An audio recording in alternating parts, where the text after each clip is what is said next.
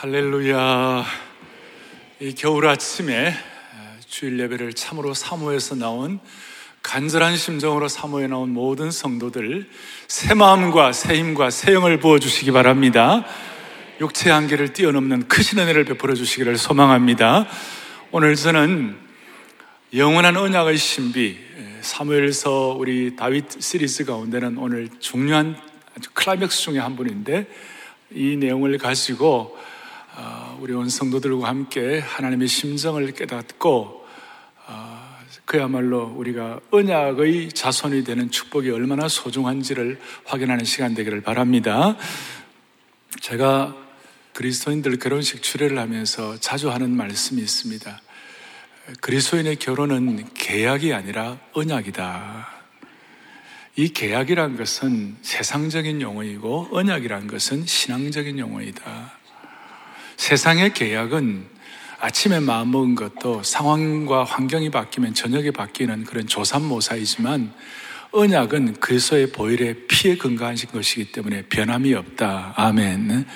그 세상의 언약은, 세상의 계약은 이게 영어로 컨트랙인데 이 컨트랙은 종이에 공증을 하는 것이에요. 그런데 그 종이가 늘 영원한 것이 아니죠. 종이가 다 희미하고 나중에 다 낡아질 때가 있잖아요. 히브리서 8장 13절에 오면 첫 것은 뭐예요? 낡아지게 하는 것이니 낡아지고 삭히는 것은 없어져 가는 것이니라. 옛날 것은 다 낡아지고 없어져 가는 건데 새 언약은 그렇지 않다는 것이에요. 근데 우리가 갖는 이 언약은 예수 그리스도의 피에 근거한 것이에요. 세상은 세상 사람들이 공정하지만 하나님의 언약은 성령의 인치심으로 말미암아 예수님의 피로 공정이 된 것이에요. 할렐루야. 예수님의 피로 공정이 된 것이에요. 피로 사인된 것이에요. 따라서 하나님의 언약은 세상의 정치나 사회나 문화나 환경에 따라서 변하는 것이 아니고 또 시간이 지난다고 효력이 떨어지는 것도 아니고 우리의 감정과 형편에 따라서 변화되는 것도 아닌 거예요. 뭐, 사람이 바뀐다고 변화되는 것도 아니에요. 심지어 이 땅의 죽음도 하나님의 언약을 바꿀 수가 없는 것이에요. 이런 차원에서 우리 하나님은 언약에 사인하신 분이기 때문에 우리 하나님은 변함이 없으시고 영원히 살아계시기 때문에 이 하나님이 주시는 언약은 변함이 없다. 할렐루야. 영원한 그래서 이런 의미에서 신앙인의 언약은 어, 영원한 언약이다. 이터널 카비넌트다. 영원한 언약이다. 그래서 이런 영원한 언약, 언약의 영원성 때문에 우리는 어떤 경우에도 하나님을 신뢰하는 그리스도인들은 안정감과 담대함을 놓치지 않는다. 다시요. 하나님의 영원한 언약 때문에 우리는 안정감과 담대함을 놓치지 않는 것이다. 특별히 성경은 언약으로 꽉 차 있어요. 성경은 하나님의 언약으로 꽉 차 있어요. 언약과 언약의 역사로 차 있어요. 언약은 성경을 관통하는 핵심적인 주제 중의 하나예요. 대표적인 언약이 뭐예요? 아담과의 창조적인 언약이 있고, 또 노아와의 은혜의 언약이 있고, 그 다음에 아브라함과의 축복의 근원 언약이 있고, 모세의 율법의 언약이 있고 그리고 오늘 다윗과의 다윗의 언약은 영원한 언약이다. 이 영원한 언약이 신약 시대에 가서 예수 그리스도의 보혈의 피를 통하여 새 언약을 이루신 것이에요. 예수님의 피를 통하여 내 피로 세운 새 언약이다. 고린도전서에서 말씀하고 있죠. 예수님의 피를 통하여 성령으로 인치심을 받은 영원한 새 언약으로 맺은 공동체가 우리가 된 줄로 믿습니다. 한번 읽어보겠습니다. 우리는 예수님의 피를 통하여 성령으로 인치심을 받은 영원한 새 언약으로 맺어진 공동체입니다. 아멘. 그렇다면 오늘 이 언약이 우리 신약 시대를 살아가는 우리들에게 주는 참 의미가 무엇일까? 그것은 바로 언약의 핵심 구조는 약속과 성취예요. 첫 번째 뭐라고요? 약속. 이 변하지 않는 약속과 그리고 그 약속은 어떤 환경이나 어떤 시공간을 다 초월해 가지고 반드시 성취가 된다. 이런 은혜가 있으면 우리의 마음속에 남들은 모르는 이 영원한 언약과 언약에 대한 성취를 가슴에 품고 사는 사람들이 되는 것이. 그리고 이 영원한 언약을 가슴에 품고 살게 되면 무슨 일이 벌어지는가? 세상에 주는 슬픔이나 고통에 대해서 또 삶의 위협이나 허무에 대해서 그 가운데서도 영원한 하나님의 언약을 품고 살고 그 영원한 언약적 시각에서 세상에서 반응하고 언약적 시각을 가지고 세상을 보기 때문에 세상을 좀 더 크게 보고 좀 더 세상을 품게 되고 좀더 글로벌한 마음을 가지고 더 큰 그림을 가지고 너무 이 세상에서 일어나는 일에 대해서 일희일비하지 않는다. 뭐 한때 기뻐하고 한때 슬퍼 이런 게 아니고 그냥 쭉 간다. 요즘 조울증이란 말이 있잖아요. 요즘 우울증과 조증이 많이 왔다 갔다 하는데 영원한 언약을 마음에 진심으로 새기는 사람은 이 조증과 우울증에 의해서 왔다 갔다 하지 않는다. 아멘. 이것이 확실하다. 그냥 쭉 나가는 거예요. 그냥 쭉 한결같은 일관성을 유지할 수가 있는 거예요. 어떤 사람은 아파트에 한 번 가면 그냥 15년 쭉 사는 거예요. 어떤 사람은 이발소에 한 번 가면 그냥 15년 계속 그 집에 계속 가는 거예요. 누구라고 말하지는 않겠어요. 여러분, 부족한 사람도 그런데 영원한 언약의 사람, 언약, 언약을 주신 하나님은 그냥 일관성 있게 쭉 가는 거예요. 하나님 백성도 그냥 쭉 가는 거예요. 영원한 언약, 오늘 사무엘하 7장이 다윗의 이 고백이 영원한 언약의 아주 핵심 부분인데 다윗은 이걸 깨닫고 이걸 받고 난 다음에 제가 이제 좀 이따가 자세하게 내용을 말씀을 드릴 텐데 이걸 받고 난 다음에 이 영원한 언약을 성취한 자가 갖는 아주 탁월한 반응이 있어요. 그 탁월한 반응이 뭐냐면 10편 131편 다윗의 고백인데 10편 131편 2절이에요. 다 같이 우리 보겠습니다. 실로 내가 내 영혼으로 고요하고 평안하게 하기를 젖된 아이가 그의 어머니 품에 있음 같게 하였나니 내 영혼이 젖된 아이와 같도다. 이 언약의 영원한 언약의 성취가 자기 마음속에 확정이 되니까 얼마나 평안하고 담대하고 한결같고 그냥 쭉 가는 거예요. 어떻게 하느냐? 내 영혼으로 고요하고 평안하게 하기를 젖된 아이가 그의 어머니 품에 있음과 같도다. 여러분, 젖된 아이라는 게 뭐예요? 젖을 먹는 아이는 젖을 더 먹으려고 벌컥벌컥 먹으려고 어머니 젖에 대해서 막 이렇게 갈증이 일어나고 그 다음에 어머니 젖을 이렇게 탐하고 그렇게 하지만 젖된 아이는 실컷 먹고 나니까 그 포만감과 그 만족함은 말로 다할 수가 없는 것이. 그 포만감과 만족함이 말로 다할수 없기 때문에 마음이 평안한 것이. 그래서 저는 오늘 우리 성도들에게 이 예배를 참석한 모든 교우들, 우리 온 성도들에게 기도합니다. 하나님 아버지께서 여러분들 모두에게 젖된 아이의 평안함을 주시기를 바랍니다. 얼마나 좋은지요. 다윗이 이런 젖된 아이의 평온함을 갖게 된 이유가 무엇인가? 오늘 요절인데요. 7장 12절. 뭐라고 말씀하는가? 7장 12절 다 같이 보겠습니다. 내 수완이 차서 내 조상들과 함께 누울 때에 내가 너 몸에서 날 내 씨를 내 뒤에서 세워 그의 나라를 아멘. 그의 나라를 어떻게 하리라고요? 경광이라 한결같게 해주겠다. 너뿐만 아니라 너 다음 세대까지도 한결같게 해주겠다. 이게 다윗의 마음에 이게 탁 우리 그 뭐 이렇게 신앙적인 또 성경 공부적 용어로 말하면 레마로 왔다 와다 내게로 부닥쳐서 내게 채워되는 말씀으로 탁 와다 너희 나라를 너희 집을 너희 가정을 너희 인생을 견고하게 하리라. 16절 내 집과 내 나라가 내 앞에서 영원히 보존되고 너 왕위가 영원히 견고하게 하리라 하셨다. 아멘. 이거에 대한 자세한 내용은 제가 좀 더 기도 제목으로서 말씀을 드리겠습니다만은 하여튼 다윗이 이, 이 언약의 말씀을 듣고 난 다음에는 평생 젖된 아이의 평온함을 누리신 줄로 믿습니다. 어떤 경우에도 담대함이 사라지지 않는 거예요. 제가 이 말씀을 준비하면서 찬양을 하는데요. 위대하신 주, 찬양의 위대하신 주 모든 이름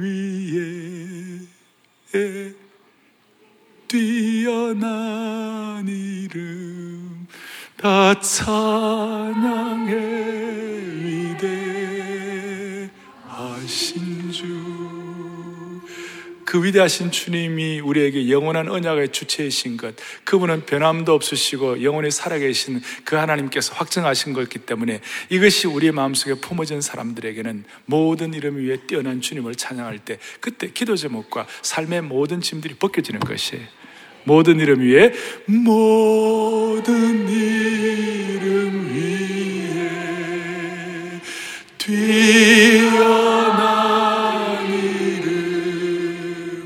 더 찬양해 위대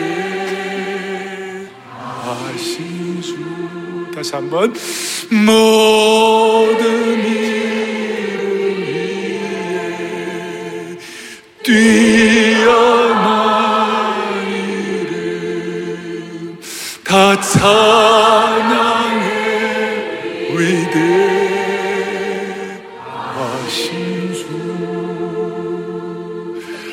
무엇 때문에 주님 이름이 다 뛰어나실까? 무엇 때문에 주님의 이름은 모든 이름에 뛰어나실까? 여러 가지가 있지만 주님은 우리에게 영원한 언약을 주시는 주체이시다. 성령으로 사인하셨다. 예수님의 피로 보증하셨다. 자, 이걸 위하여 오늘 정리를 하겠습니다. 첫째는 영원한 언약을 위한 마음밭이 필요한 것이에요. 뭐가 필요하다고요? 마음밭이, 우리 마음밭이 기경이 되어야 되는 것이. 오늘 사무엘하 7장 1절은 이렇게 시작이 됩니다. 여호와께서 주의 모든 원수를 무찌르사 왕으로 궁에 평안히 살게 하신 때에 다윗의 입장에서 다윗이 지금까지 살아왔던 모든 삶의 여정 가운데 지금이 가장 평안하고 안정된 시기를 구가하고 있다. 그 이유는 모든 원수도 다 무찌르게 하시고 평안하게 궁에 거하는 시간이 모든 원수와 외부의 공격으로부터 자유한 시간이 된 것이 다윗은 이제 백향목국에 거하는 시간이 되었어요. 더더구나 제가 읽다가 아 이게 참 대단하다. 3절에 나단이 왕께 아뢰되 여호와께서 왕과 함께 계시니 그랬어요. 하나님께서 인정한 거예요. 하나님과 함께 있는 거예요. 하나님과의 친밀함이 있는 거예요. 그 누구도 따라갈 수 없을 만큼 깊은 영적인 깊이도 있고 환경과 주위도 평안한 거예요. 주위의 환경이 어떻게 평탄하게 됐습니까? 지난 오랜 시간 동안에 정치 망명을 다니면서 갖가지 수모와 고통을 당하고 광야의 아둘람 굴과 엔게디에서 고난을 당하기를 고생고생하는 그 모든 시기를 지나고 또 피가 마를 날이 없을 정도로 전쟁 같은 절박한 시간이 다 지나고 늘 복잡하고 아우성치는 분위기 속에서 항상 긴장된 생활을 했는데 그 시간도 다 지나고 드디어 하나님이 주시는 평안을 갖게 된 것이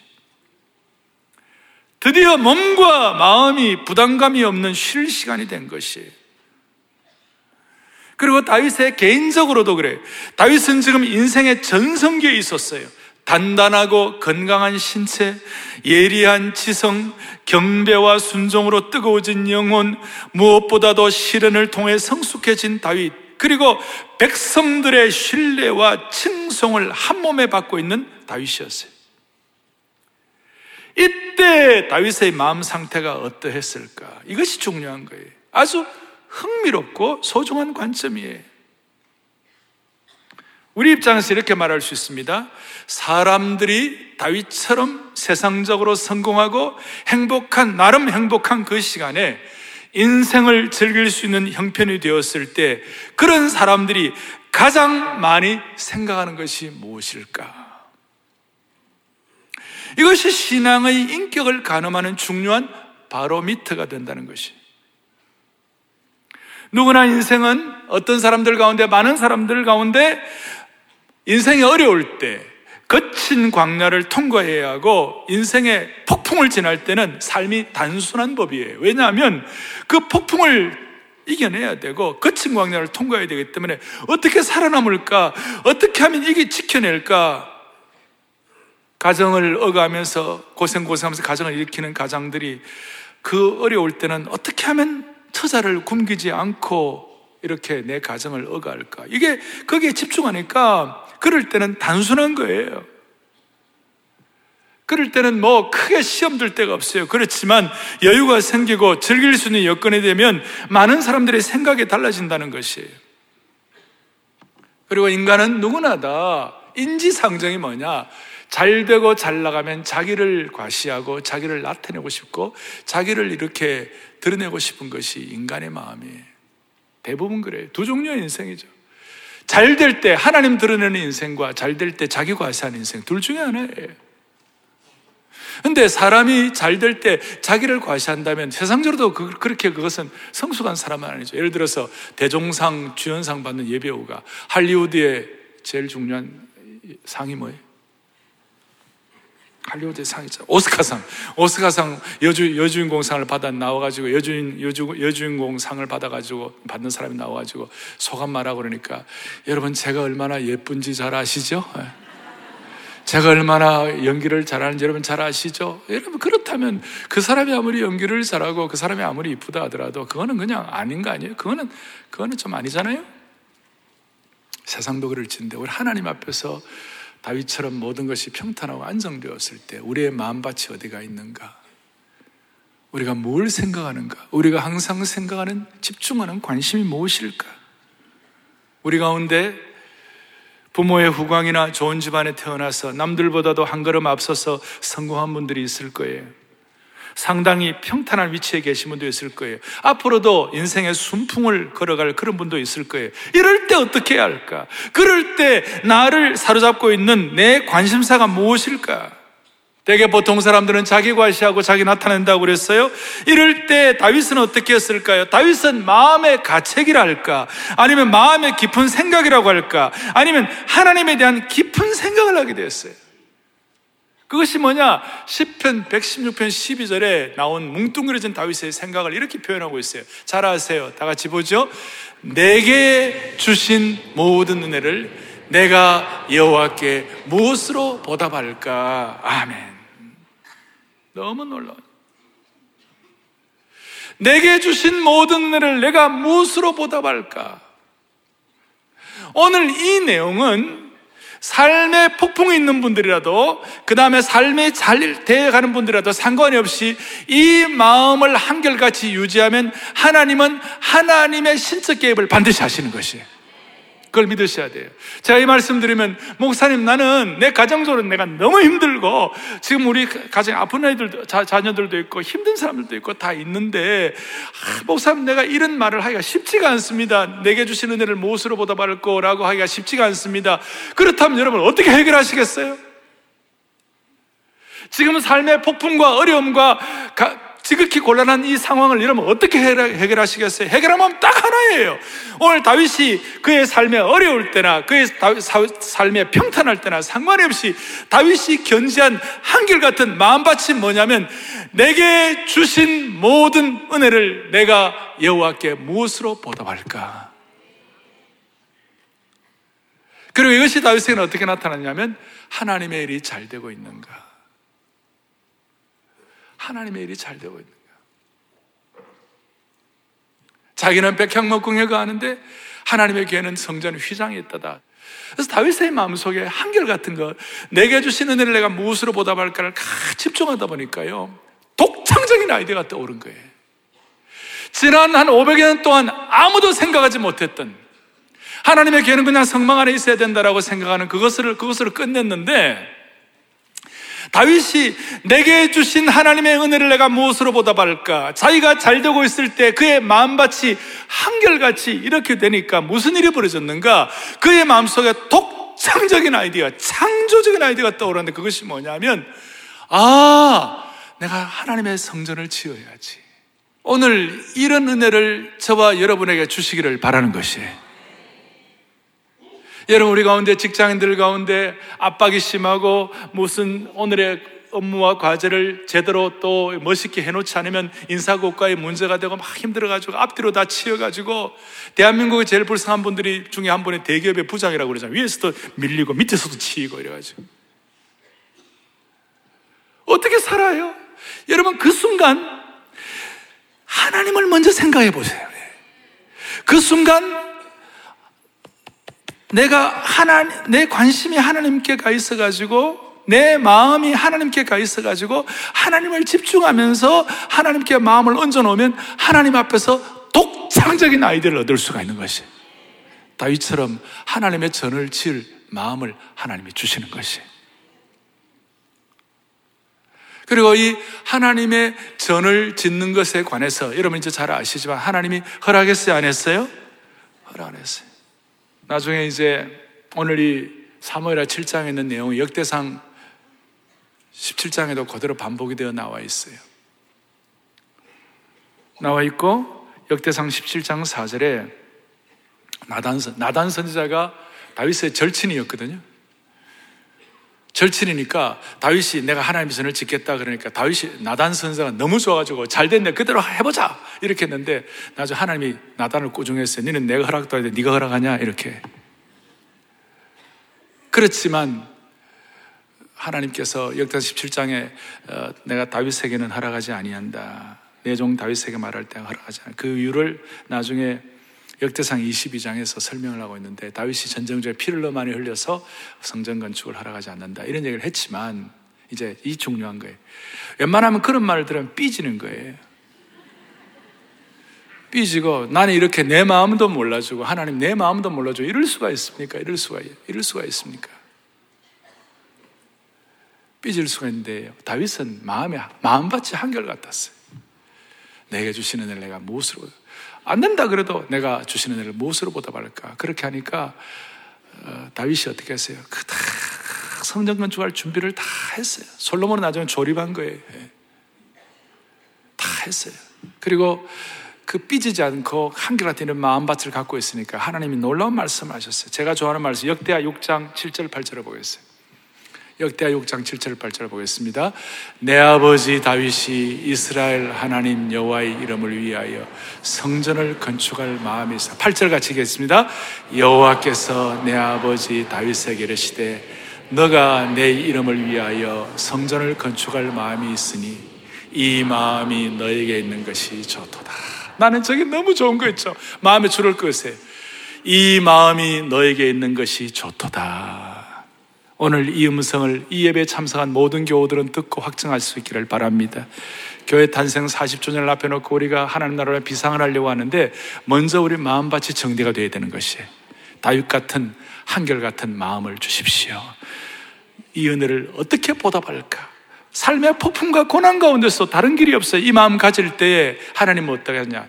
이 마음이 너에게 있는 것이 좋도다. 이 마음이 너에게 있는 것이 좋도다. 우리 주님 앞에 서는 그날까지 하나님 앞에서 우리 마음밭이 잘 기경되기를 바랍니다. 예. 이 마음이 너에게, 너에게 있는 것이 좋도다.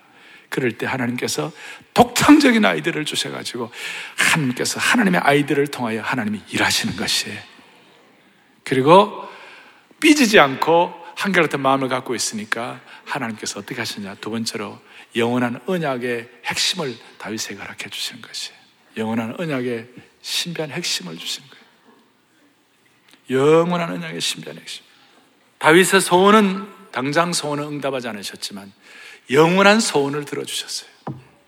그래서 다윗의 영원한 언약의 핵심 일곱 가지를 제가 짧게 말씀을 드릴 테니까 오늘 이 은혜를 여러분들이 다 기도 제목으로 삼기를 바랍니다. 딱 잡고. 첫째, 구절. 뭐라고 말씀해? 너의 이름을 어떻게 만들어준다? 존귀하게 만들어준다. 너의 이름을 존귀하게 만들어준다. 다윗의 이름을 높이 받들어 올리겠다. 서구 사회는 지금도 수많은 사람들이 아들 낳으면 데이비드라고 다윗이라고 붙여요. 저는 우리 아들을 다윗으로 지으려 하다가 아, 또 밧세바하고 골치 때리면 어떻게 하나. 내가 거의 걱정이 돼가지고 다윗 사례를 못 붙였지만 그럼에도 불구하고 다윗이란 이름이 얼마나 존귀한지 데이비드 킴, 뭐, 데이비드, 뭐, 이렇게 뭐, 좋은 이름들이 너무 많아요. 이름을 존귀하게 하겠다. 두 번째는, 두 번째는 어떤 축복? 너에게 참 평화를 주겠다. 샬롬의 평강을 주겠다. 한평생 육신과 정서적인 샬롬의 평강을 주겠다. 할렐루야. 세 번째 어떤 언약을 주시는가 11절 뒷부분에 여호와가 다윗을 위하여 집을 지으시겠다. 그리고 이 집은 단순한 집이 아니라 영원한 집을 지어 주겠다.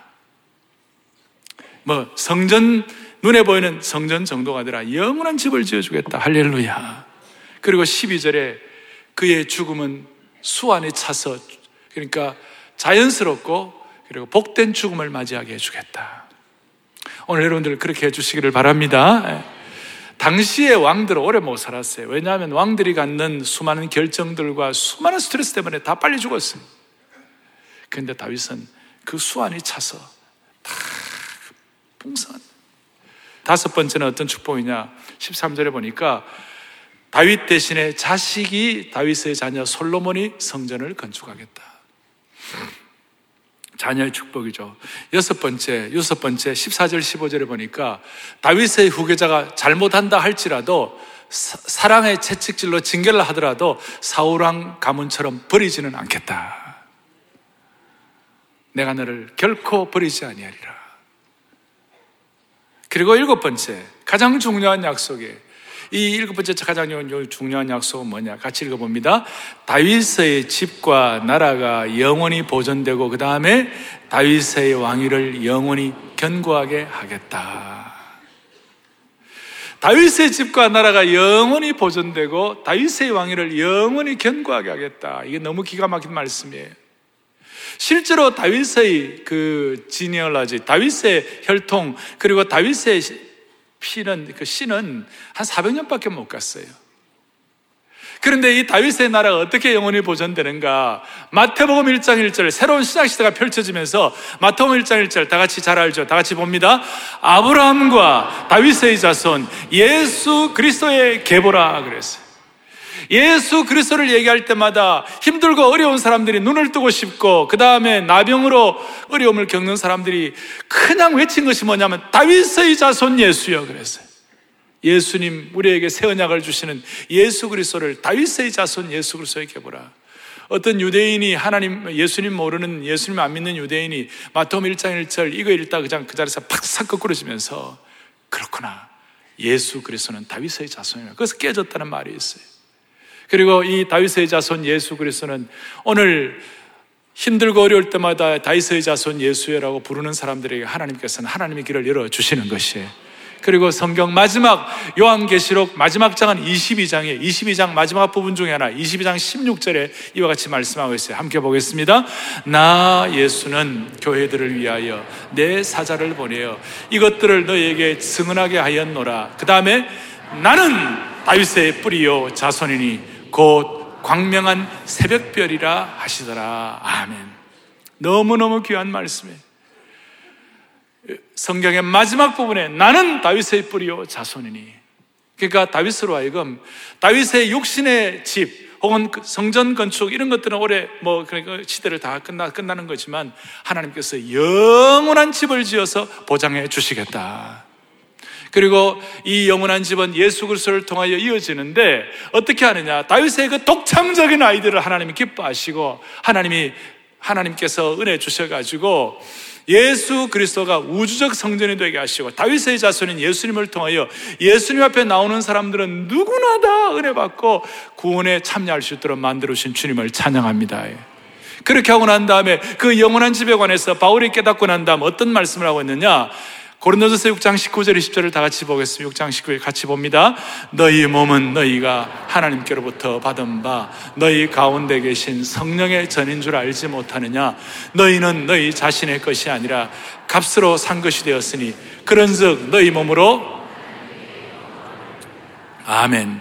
다윗은 하나님의 집을 짓기를 원했습니다.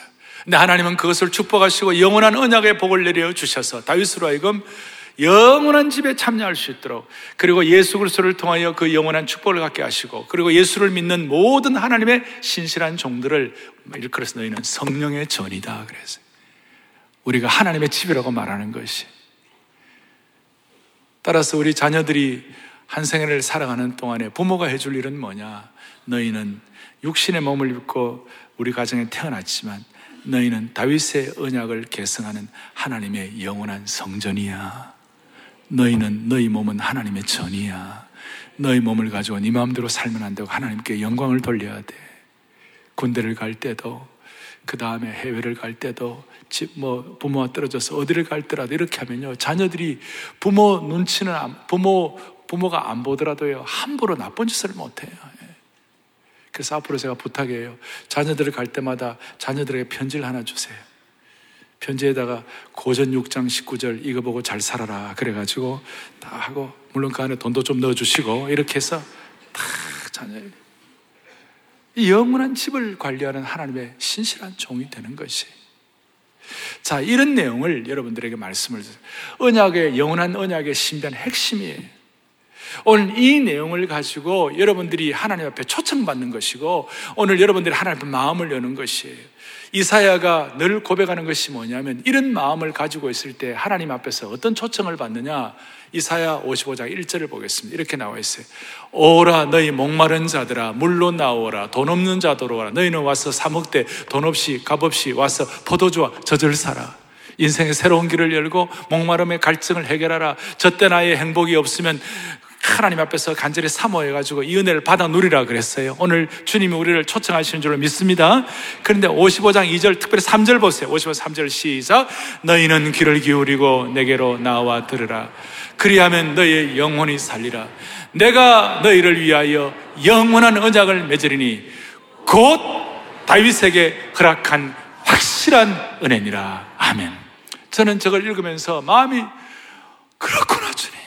지금까지 내가 알지만 주님이 부르시고 주님이 초청하시고 수고하고 무거운 짐진 자들아 다 내게로 할 때 내가 마음을 열고 주님 앞에 나가 주님을 영접하고 감사한 일이지만 오늘 이 영원한 언약에 대한 말씀을 준비하면서 제게 깨닫게 하신 하나님의 음성 그것이 뭐냐? 사랑의 교회 모든 성도들이여 이 말씀을 듣는 모든 주의 백성들이여 하나님의 예수 그리스도의 피로 언약을 맺은 주의 백성들에게는 하나님이 주시는 축복인 것이 뭐냐면 영원한 언약의 백성이 되는 것이다.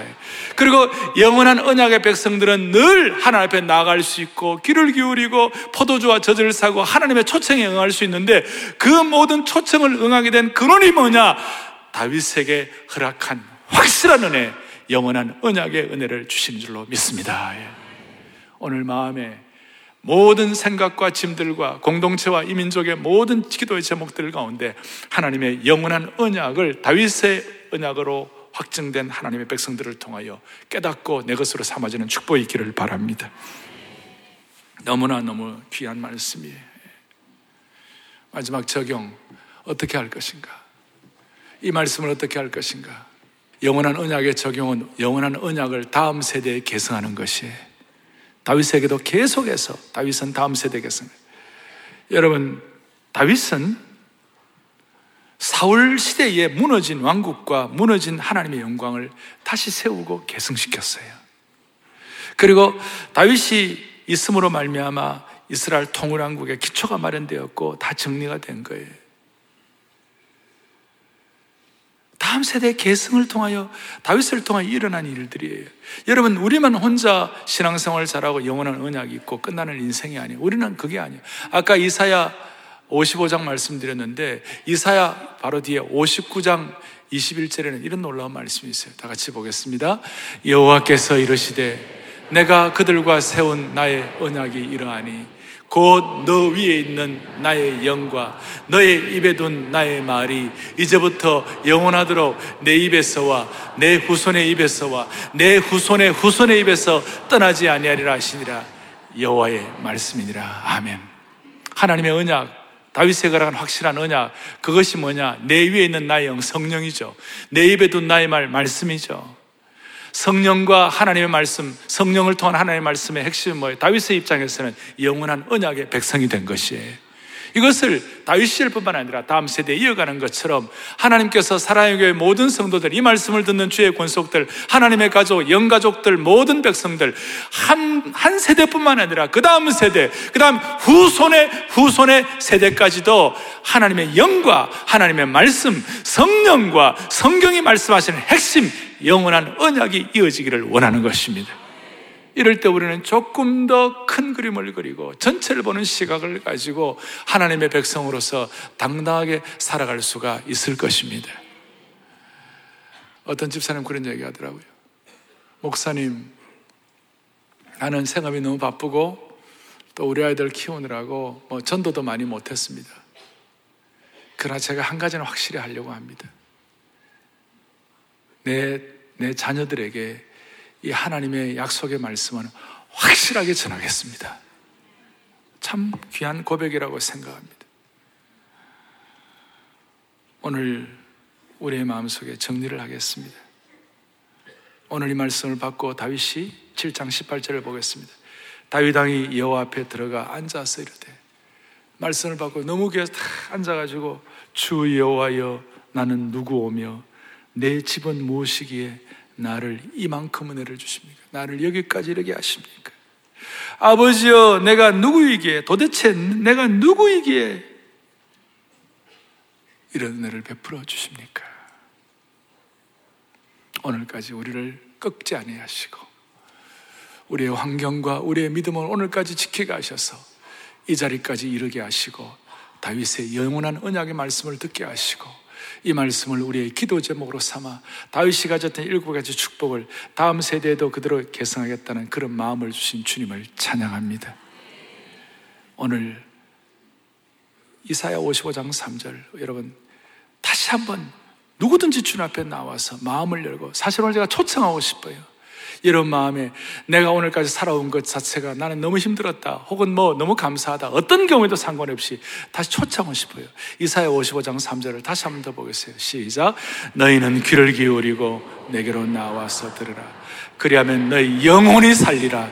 내가 너희를 위하여 영원한 언약을 메우리니 곧 다윗에게 허락한 확실한 은혜니라. 아멘. 2월 24일, 3월 3일 두 주일에 걸쳐서 사라의 교회는 40주년 비상을 위하여 우리 교회는 이 참 잔치를 할 거예요. 토요일 비전 새벽 예배 두 주일에 걸 잔치를 할 텐데 잔치의 키와 핵심이 뭐냐? 언약의 계승인 줄 믿으셔야 되는 것이 언약의 잔치를 할 수 있기를 바랍니다. 이 언약을 통하여 다윗에게 허락한 확실한 은혜의 주인공들이 되시기를 바랍니다. 할렐루야. 그런 마음으로 두 손 다 펼치시고 우리 위대하신 주 다시 한번 더 하십시다. 위대하신 주 다시 한번 더 하십시다. 마음을 다하여 같이. 이 언약의 하나님, 언약을 주신 하나님, 어떤 경우에도 뭐 우리가 흔들림이 없이 한결같이 집중할 수 있는 이 언약의 말씀 앞에서 우리가 반응하여 다윗에게 허락한 확실한 은혜의 주인공들 되시기를 소망합니다. 위대하신 주, 위대하신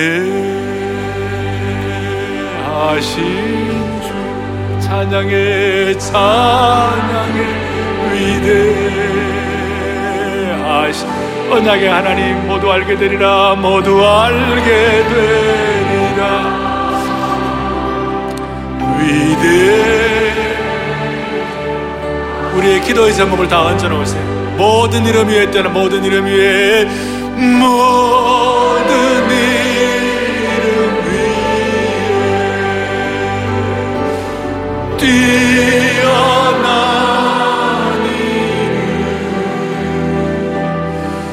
다 찬양의 위대 영원한 은약을 주시는 하나님 다시 한 모든 이름 위에 뛰어난 이름 모든 이름 위에 이름.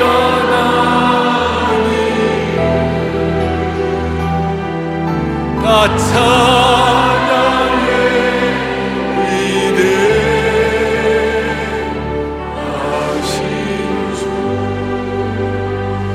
살아계신 하나님 아버지 오늘 이 말씀을 생명의 말씀으로 받기를 소원합니다 어떤 경우에도 다윗에게 허락한 확실한 은혜 주인공 되게 하여 주시옵소서 모든 성도들 모든 공동체가 다윗이 받았던 탁월한 반응 젖된 아이의 평온함을 평생 누리게 하여 주시옵소서.